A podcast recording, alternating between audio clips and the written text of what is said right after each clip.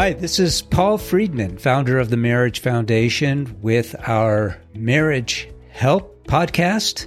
And uh, my co-host, David Cruz, is on standby. Today's topic is signs your marriage is in trouble. David, how are you today? I'm good, Paul. How are you?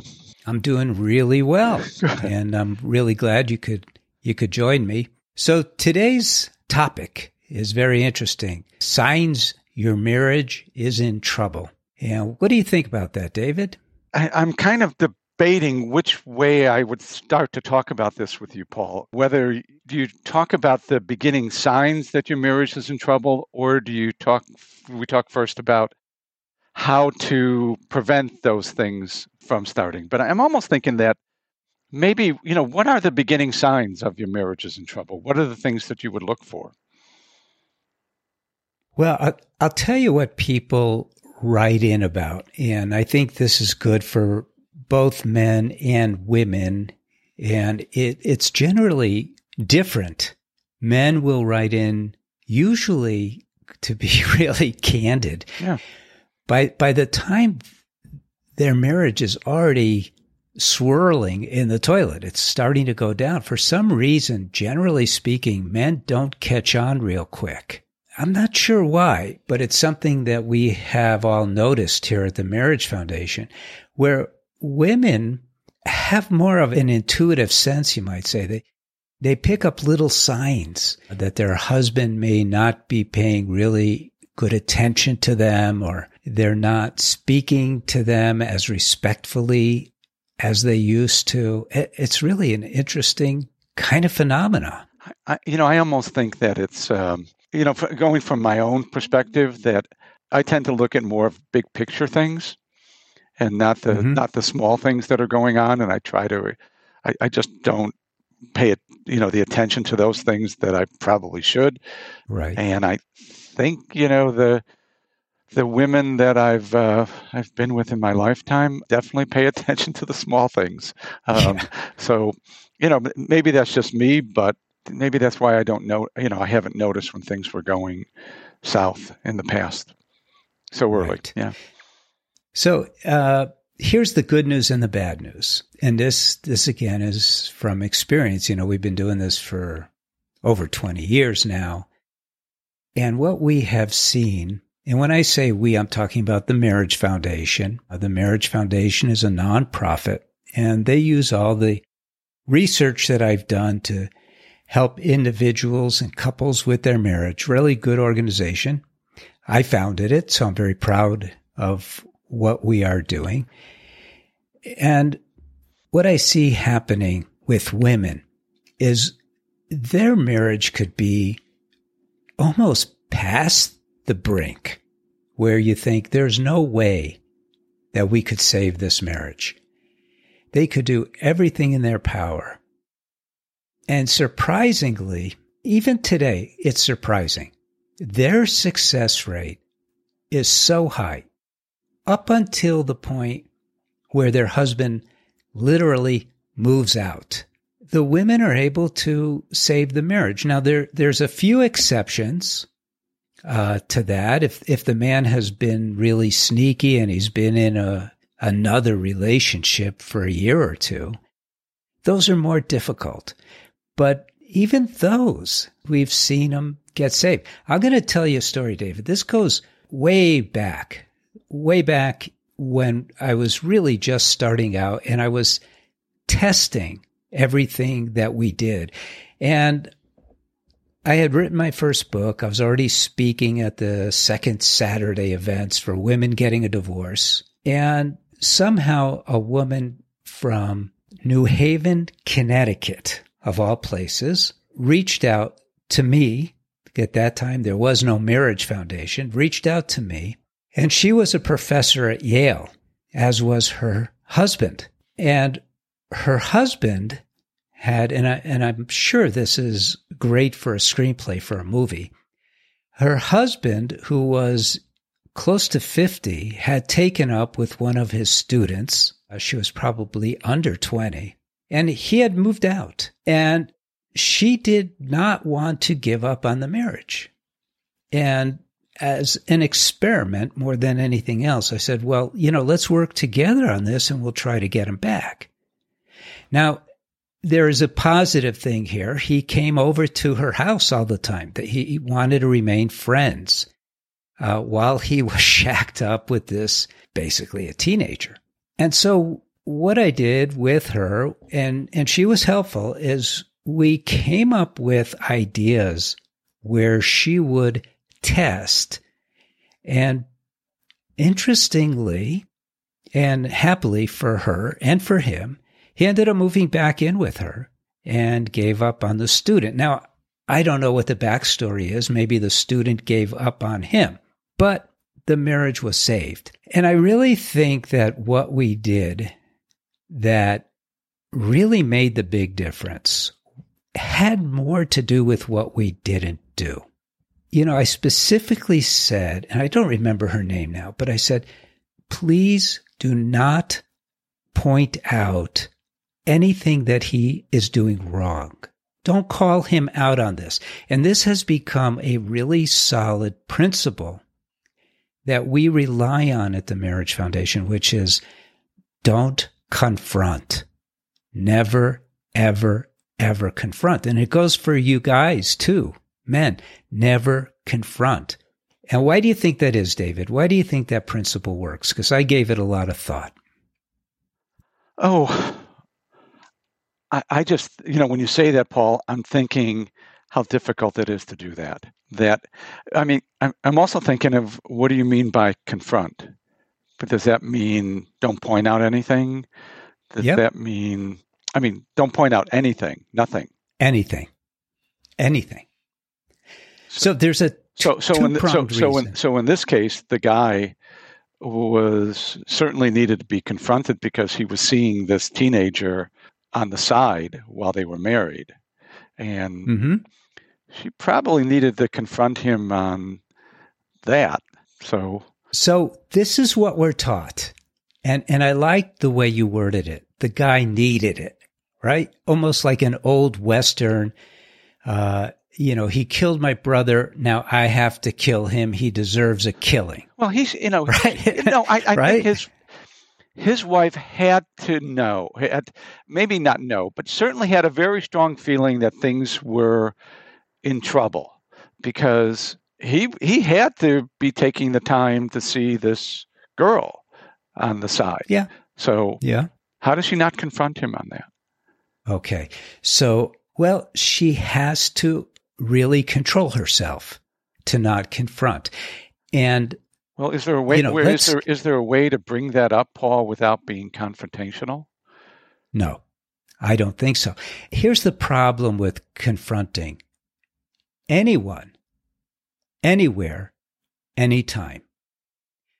The biggest problem is it never works unless you're dealing with someone who is a real wimp.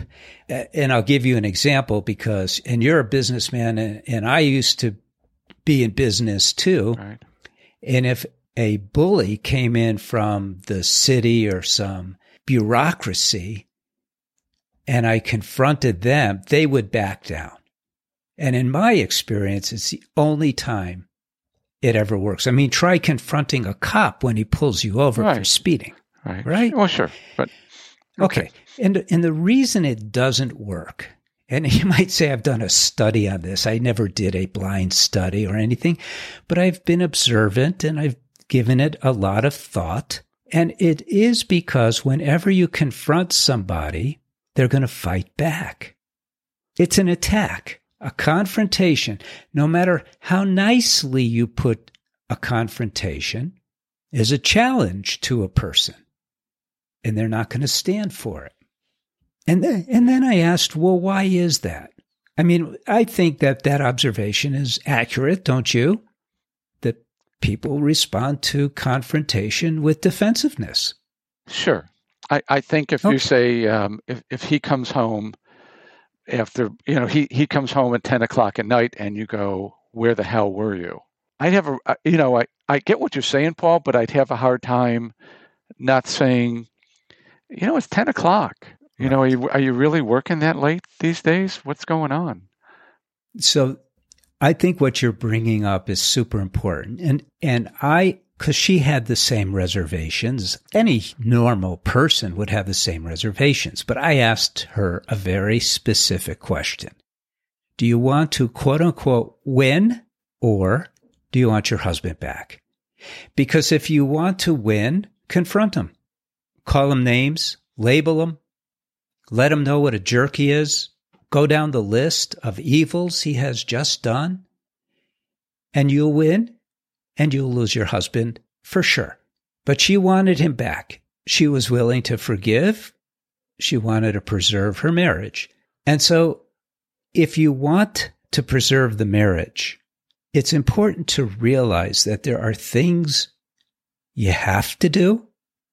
There's things you should do. And there's things you definitely don't want to do. And on that list of things that you just are not going to get away with is confrontation. And the reason being is that it is an act of aggression. You know, someone might say, well, I, I, I just want to know. Hey, I just want to know. Don't I have the, quote unquote, the right, right to know? Sure. Yeah. Yes, you do. But if you want to preserve your marriage, and by the way, why did your husband or your wife back out of your marriage? Because your marriage is already falling apart by this time, or there's no way he would have taken up with someone else. And oh my God, I, I can hear the the no no Paul, retort to that already. No, I think you know I get it, Paul. I get it where you're at this point. This guy is already. I mean, this guy is probably pretty unhappy in his marriage to be taking up with somebody else, even somebody, you know, thirty years younger. But, right. but you know, I, I think more of what happens in these relationships at at the early going. What are the signs that things are in trouble in your marriage? And I think I think you're really onto something here with when you start to confront the person on little things. I think I think that's probably where things start to fall apart, because you know I I've seen it in relationships I've been in that you get these little things and and they don't really bother you. You know, they're, they're, certainly they confront me about something a little here and there and there, but the more that you get them, the more they seem to pile up, and the more mm-hmm. that you don't lash back, the more it builds mm-hmm. up inside you. Yes, and you brought up two very interesting topics.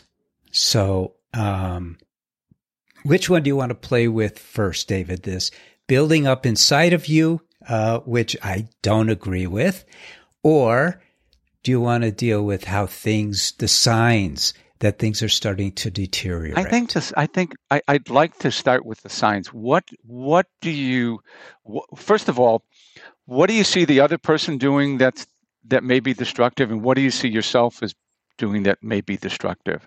Maybe start with Good. that. Yeah. Okay. But, and before we go there, I want to give a top line kind of concept to people, because I think it's really important and it really is in contradiction to what is, what you might say, common knowledge. And it has to do with your expectations of your marriage to begin with. So, most people get married without articulating their expectations or even, I'll say, thinking about them out loud. And the expectations really ought to be, they are in my marriage, and I know they are in yours, that you're going to be happier every single day of your life, that you get married to be happier. If it's an expectation, then you establish your behaviors around that expectation. So in other words, I want to be happy the rest of my life. What it means is I'm not going to do anything that's going to undermine that. I'm not going to tee off my spouse. I'm not going to aggravate them. I'm going to bite my tongue if I have something I want to complain about, going back to this bottled up thing. And I'm going to behave in a way that is going to produce happiness in my marriage. So this is what leads to the signs that your marriage is in trouble. So how, if, do you, so how do you see the signs with yourself of what you're doing? Okay. So let's say you're aggravated over something that your wife or your husband has done. Okay. Let's, and let's, you let's notice, say, let's say, say in your mind, your spouse never helps you when you need help. Okay. Wonderful. I love how you phrase that, David. You must be reading the emails we get at the Marriage Foundation. I, and I, I, I and assure you I'm not. I, I, I know. But don't you love that word? Never, never. How many times yeah. have you heard that from your, I shouldn't talk about your wife, but how many of you women and men have heard you never blah, blah, blah? You know, Paul, I, I'll be honest with you. I will say that. Even in my marriage, you know, you, you you never do that, and then I'll catch myself going, okay, it's it's not never, but it's it's it's you know, it's, sometimes you know I don't I don't get that, so um, I do catch myself saying that too. So I think it's I think it's probably human nature, but it's not healthy. So, but it's, go ahead, it's not no, it's not and healthy. There's a sign. There's a sign that you're willing to make a comment like that to the person who you swore to love till your dying day. Right. It, what a contradiction that is.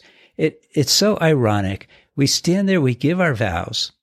We feel this tremendous surge of love while we're exchanging vows. Right. And then we turn around and complain to them over some petty, nonsensical thing, which often turns into an argument. And bam, there's almost your number one sign that your marriage is in trouble. You're arguing. Okay, you're arguing, you're bickering. Yeah, yeah. And and you know, we we get these emails again at the Marriage Foundation. This has been just a trove of education for me, that my husband and I need help with our arguing. It's like, oh, really? Whose side do you want us to go on? But what they mean is, we argue to the point of where it gets out of hand. Right. And our response is, no, it is already out of hand. You're not supposed to argue with somebody you love. I know it's commonly accepted that you're that it's okay, but it isn't okay. Yeah, we've talked about this, that I think you've said Western psychology actually promotes it. They say it's Th- they it's, health, it's healthy to argue and get it out of your system and all that. Yep. But if you, yep. but I think what you're saying here is that if one of the signs that your marriage is in trouble is just that simple. You're arguing a lot. That's right. You're bickering a lot. That's right. That's right. And and let's follow that a little bit. Why are you arguing? You're arguing, and and there is a, this is a philosophy actually that I heard from some, I can't remember who actually said it, but it was some Indian guru or saint or something. And he said, wrath springs from unfulfilled desires. Wrath, only, wrath springs from, springs un, from un, only f- from only from unfulfilled, unfulfilled desires. desires. So it springs from when you get frustrated? From From when you don't get your way. You won't get your way. Okay. All right. I, yeah, yeah. Okay. And I th- yeah. I thought, perfect. Yeah. Perfect. It's simple and it's accurate. So as soon as you find yourself, because I like the way you phrase it, David, what do I see in myself that is a sign that the marriage is in trouble? That you're getting angry, it means that you're allowing your defensive filters to be implemented in your marriage, and they're not intended to be implemented in your marriage. You see, your marriage is your safe space in the world. Your husband and wife are the only ones who have no need to take advantage of you, because what's yours is theirs and what's theirs is yours. Everywhere else in the world, somebody wants to get more from you or give less to you. Okay, so I'm going to stop. But your spouse, go, go ahead. You guys live in, in, in loving harmony if you're running your marriage correctly. Okay. Paul, go go back to defensive filters for a second. Um, so you're saying you're saying that you're you have these defensive filters. So how do you recognize that you you're that these defensive filters are affecting you, that you're using them, that they're they're inside you? What are those things?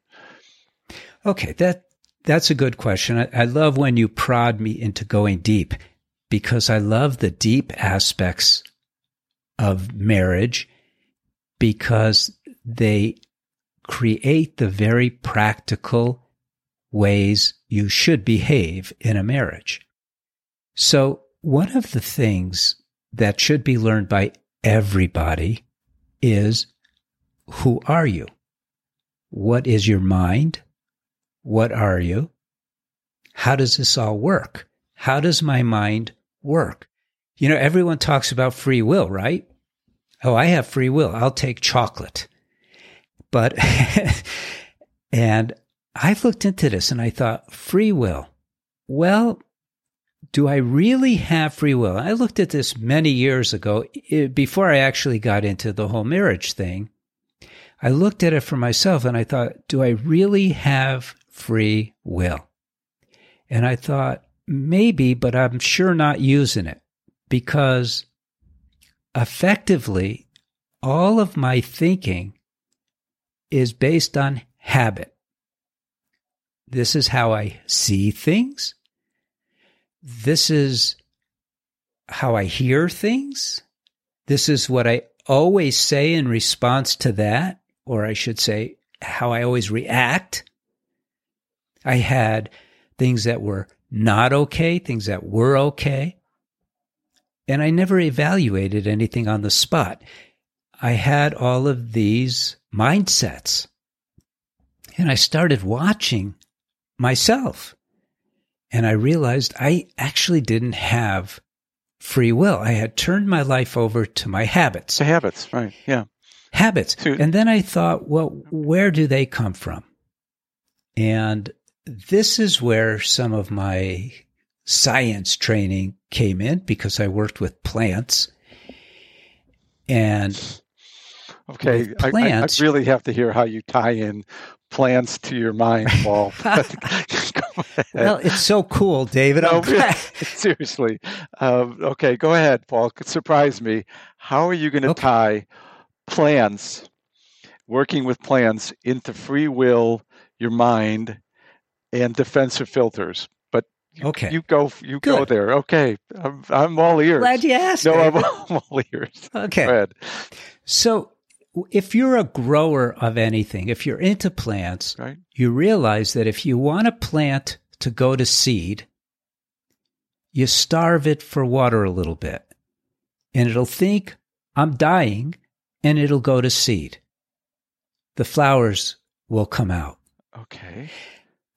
Well, what is making that happen is that guiding principle okay. that's embedded in every living thing, including called including plants, survival, right? Right.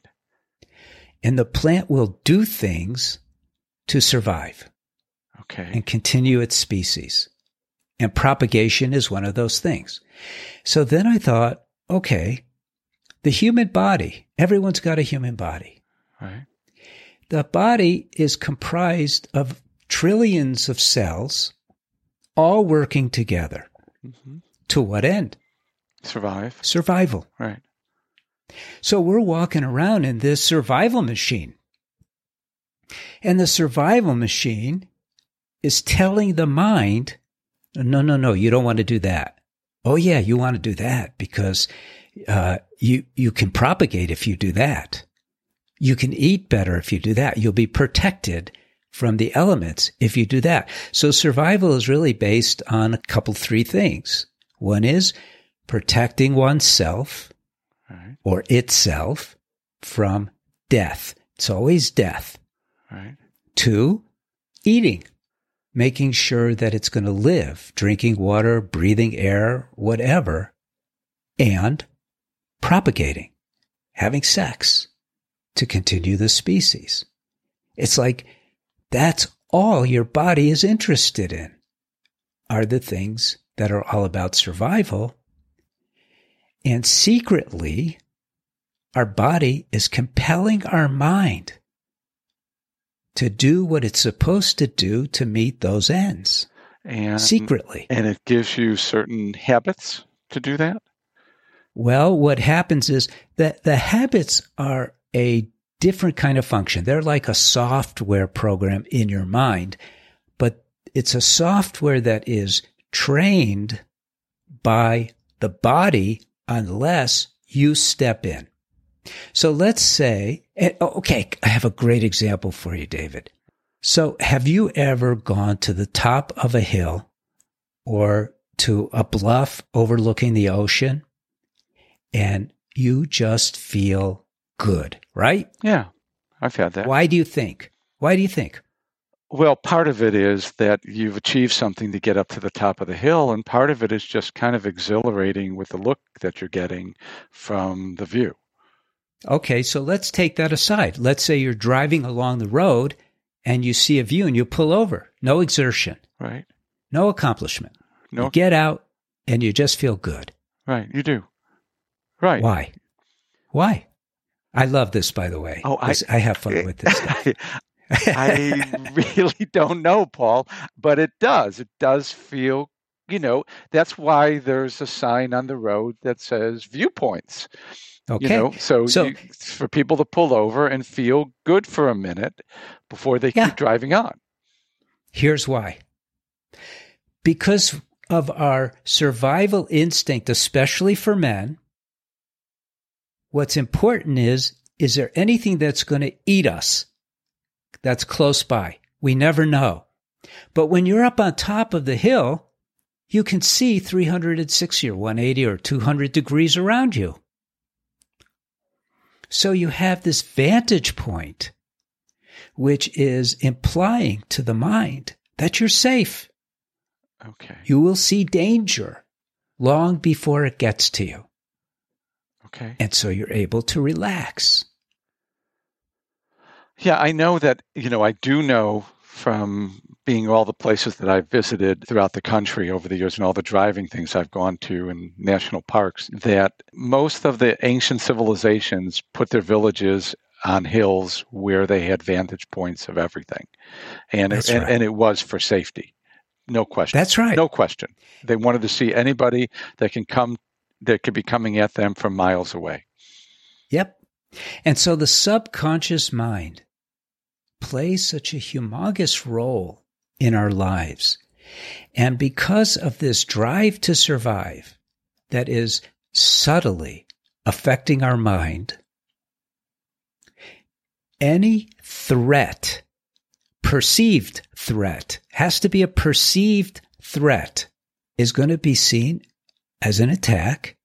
And as a person, you will go into your habitual defensive mode. When you're in your habitual defensive mode, you're not open to reason. You're not open to hearing that you did something immoral or something that's going to hurt the family or have a long-term disastrous effect on both you and everyone involved. So if you're doing if you're doing something at this point that is causing your marriage to be in trouble, it's your mind that's putting you there. Possibly. Now, with women, typically, like you said before, they notice the minutia much more than the men. They also have intuition, so they can feel the pulling away. But unfortunately, because we have not been taught how to be married or what constitutes a connection, women are mistaught. Men ignore it, and women are mistaught that you're supposed to have an quote-unquote emotional connection, which is pure nonsense. And I, boy, does that fly in the face, huh? You're supposed to have a soul connection. You're a soul. You met your soul mate. The soul connection means that you connect on the level of love. And that means that nothing comes close to it in terms of importance. If that's actually happening in your marriage, there won't be any signs that your marriage is in trouble because you're fulfilling the core principle of marriage, which is love. So if there's a sign that your marriage is in trouble, it's because you don't have that connection going. And the signs, there can be a billion, trillion, zillion different signs. But it always stems from not having that connection. So if you're not feeling tremendous love for your spouse, if you're not feeling tremendous happiness when you're with them, a comfort, a security, a sense of wow, then everything else are signs that your marriage is in trouble. It's it's like driving a car on the road and you go, well, what's the first sign that you're having a problem? Well, it could be that one wheel is not on the road anymore. Could be that a tire's going flat. Could be a lot of things.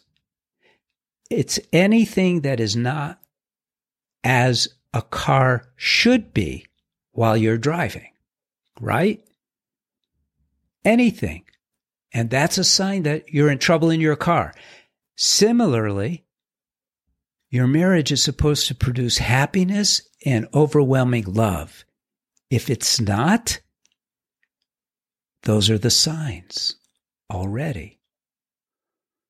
I think this is totally cool stuff, David. Oh, it is. It is, Paul. I, I just, it, it's not an easy thing to get to, I think. I just think of how I mean, I, I think it's definitely where you want to head to. You want to have that feeling about your spouse. No question, you want to feel that that love that you have for the person all the time.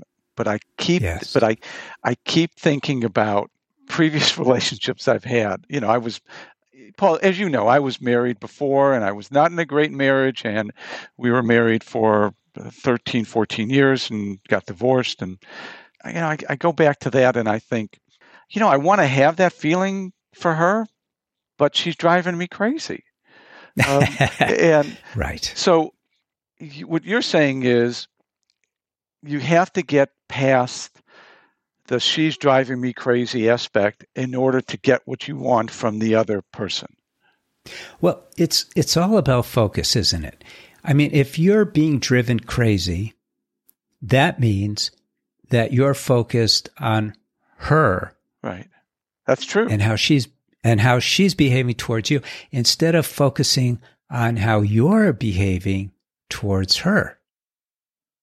Got it. So, yes. And, and this is a big mistake that Western psychology has really just messed up so many lives, where where they tell you you have the right to expect your spouse to behave in a certain way, and they are obligated to conform. Well, remember we started out, was it in this podcast or earlier, where we talked about you can't tell anyone what to do. You just can't. You know, the question is, how do you change somebody? And the answer is, you can't. It's impossible. You might inspire someone to change themselves, but that's rare. You really can't change another person. We have free will. So, yeah, I, you know, I, interestingly, I think that most people try to, when they get into these situations, as opposed to saying, what can I do to better connect to my spouse? I think they go to controlling. Um, I, you're darn, you're darn tootin'. That is exactly you know, where they go to. And uh, our letters prove that. I I, re- I remember, you know, after I got divorced and I started dating, and and you you know, you'd go on the first date with somebody and they'd start talking about their their ex-husband. I found that there was a very high percentage of women who said to me, you know, the reason the reason that he, I, I got divorced is because my husband was so controlling. And right. and I mean, I started hearing that like ninety percent. So I started thinking, you know, are ninety percent of the men controlling? And I doubt that number. And and my bet is that, you know, that it, it was the other way for women, and they heard what was wrong with, you know, what did you say that was wrong with your spouse? You know, that she was driving me crazy, and, and you know, it just, but that controlling aspect is interesting. So do you think people do that, that they try to control the other person as opposed to just work on themselves? Well, I hate to tell you this, David. You know, you're you're a good friend, close friend, and I hate to tell you when you're when you're missing the boat. But the no, word no, today it, is narcissistic, not controlling. It's like, my husband, my wife is a narcissist. Oh my God! You know, it just seems like Western psych comes up with these catchphrases. What do you think they mean by that, Paul? Controlling. Okay. Okay. That's all that it means. So, yes, I think everybody tends to try to control someone else until they get that they should only be working on controlling themselves. Right. Which is so difficult to do. So it's so understandable why it's easier in your mind to get someone else to change than for you to change your perspective. Right. So when you, know, you so when well, you see yourself, you know, in any way, shape, or form trying to control your spouse's behavior, that's a pretty good sign that your marriage is going down the wrong path. It may not be in trouble, but right. It's certainly going down the wrong path. Yes. And and you know, my mentor back in the day, I, I had a monk who was a mentor, Brother D. And we would talk about, and I know this is off topic, but that's okay. We would talk about drugs and alcohol, among other things, because let's face it, you know, in the sixties, everyone turned to marijuana. Not everyone. See there, I'm using it too.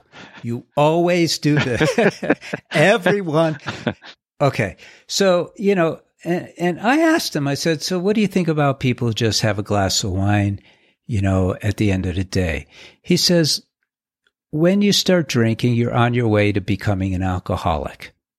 If you decide not to drink anymore, then you're off that path towards being an alcoholic. But the point that he was making is when we do these negative things, we're developing the habits. Got it. And the more we do it, the deeper ingrained is the habit. And you know, it's very interesting. Did you know this? That physiologically, habits produce physical grooves in the brain. Did you know that? I did not know. True story. Okay. So, so there you go. Now, can you fill it up? Well, this is the whole idea. Fill it up. Fill it up with its opposite. So let's say, for instance, So, Phil, you're saying that habits get embedded into into someone's brain and, That's and, right. and stays there so that you continue using them regularly. That's right. That's right. And that's why they're so difficult to overcome. But there's a trick to overcoming, which, by the way, now's a good time to pitch the Marriage Foundation. Yeah. The, Mar- the Marriage Foundation, because we approach the marriage holistically.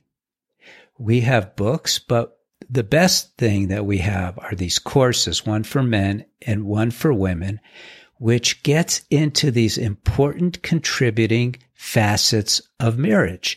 And when I say important, I don't mean, oh, this is good to know. I mean, they're critical things, like understanding how your mind works. It's critical to know how your mind works, so you are controlling your own mind and not negatively impacting your marriage. So go to our website, the marriage foundation dot org, watch our YouTube videos, under my name, Paul Friedman, or the Marriage Foundation. Pick up our books, but get educated about marriage. Learn about marriage so you can have the promises of marriage, which are unconditional love that is just growing and growing, and happiness that is growing and growing. Um, Paul, so going Paul, back, Paul, Paul, I'm just going to add a couple, one thing to that. Um, you know, you okay. and you and I sit here on the podcast, and we're we're just talking about things like, you know, why, how is your marriage in trouble, and how do you recognize some of the signs and things that you do. We're just talking about it at this point. And you you certainly impart a lot of great information. I learn something every time I come on one of these podcasts with you. I have not gone through your whole Marriage Foundation program. But what I do know about it is that it gives structure. So if you're looking for a place to start and a way to get from point A to point Z, that's what the Marriage Foundation program does. I, I've seen it help. I, I have seen it help numerous friends that I've that have married that their marriages are in trouble, and and it is one of the things that I've heard back from them that when I if I start the program and I go through the steps, I get to where I want to go. I, I mean, that's yeah. not where we're going with the podcast, but it's certainly where the Marriage Foundation program starts and and ends. It's an A to Z, step by step. It really takes you through how to get how to get through it, so that you do get to the point where you know what you're doing in your marriage and it's working for you. So that's my yeah. that's my two cents on that. Well, I appreciate that. One of my favorite things, you know, uh, the YouTube videos that I produce, I love doing those, and I invite people to comment and ask questions there. It's, it's, uh, sort of my daily thing to go and see. And what's fun for me are the people who are taking the course, either for men or women, or have taken the course, and they just praise what has happened to them. And I, I just love seeing it, because I want people to be happy. I, th- I think most of us are just plain cheated because we don't know how to be married. And marriage, truly, to me, is like the greatest show on earth. It produces more happiness than virtually anything else. And, and all you got to do is learn how to drive it. There's um, there, there's nothing like it, Paul. There is really nothing like it when you really feel happy in your marriage. There's no other That's right. there's no other feeling that I've had that comes close to that or is like that. Um, it's That's a, it's right. a wonderful feeling. I have I have to admit I have not had that throughout life, but I have it today, and it's it is a nor, wonderful. Nor did I. It's a wonderful thing to have, and I think this. This topic that we discussed today about what do you, you know, signs that your marriage is in trouble or things that you can do when your marriage is in trouble. I think you you brought up a really great point throughout this discussion, which is concentrate on what you're doing, and don't be careful of, of you know, if you start seeing yourself bickering, you start seeing yourself arguing a lot. Um, you gave some really great points of what to do if you see yourself in that position. Now, we were talking about habits, and we kind of left that topic dangling, and I okay. think it's valuable for people to understand that if you have a bad habit, obviously you need to stop it, and you're capable of stopping it because you have free will. But to fill in that groove, let's say someone is stingy. They never leave a tip. They are very careful. They, they're penny pinchers, and they want to change that trait. So what you do is you have that habit of being a tightwad, and what you do is you come up with opposite behaviors that present the virtue of being generous. So now you go into a Starbucks and you see the tip jar, and you force yourself to put in the tip, and you tell your mind, we're generous. You notice how I said we are generous? Because their mind is not you. We're generous, and we're going to do this. You see someone panhandling, where you doesn't matter why you never give money, but you throw them a quarter or buy him a burrito or something. And you just overcome these tendencies by making yourself do the opposite behavior. And that will fill in the groove. And, and when you do that, you realize you are in control over your own mind. And you don't have to be a victim of your past bad habits. And there was one other thing that I wanted to address, and that was when we started out the show, you talked about, you know, I don't like stuffing things. In the sixties, it, there was this big thing about going out into the woods and pounding drums. You have to vent. You have to vent. That's what they said. You have to vent, or else what? You're going to explode? I feel so. So, yeah. Mm-hmm. Yeah. But it's nonsense. What you have to do is you're in charge of the very thoughts that come into your mind. Now, you can't control the first thought. The first thought that comes into your mind, whether it is crude or beautiful, is a first thought. You don't know where it's coming from. It's coming from deep in your subconscious mind, or you just might be walking around and pops into your head from the guy walking next to you. Who knows? But the first thought you have no control over. However, the second thought you do.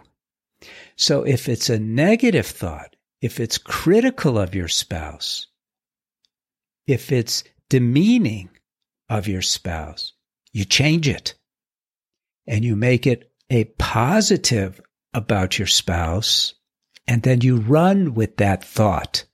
And that is how you start gaining control over your own mind and, coincidentally, it's not coincidental, over your marriage.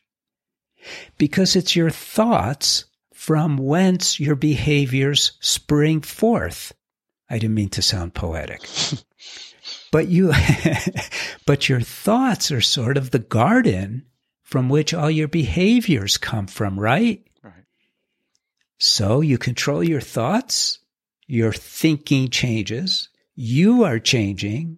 And you're changing your habits. And you're changing your habits. And your marriage will go the opposite of suffering.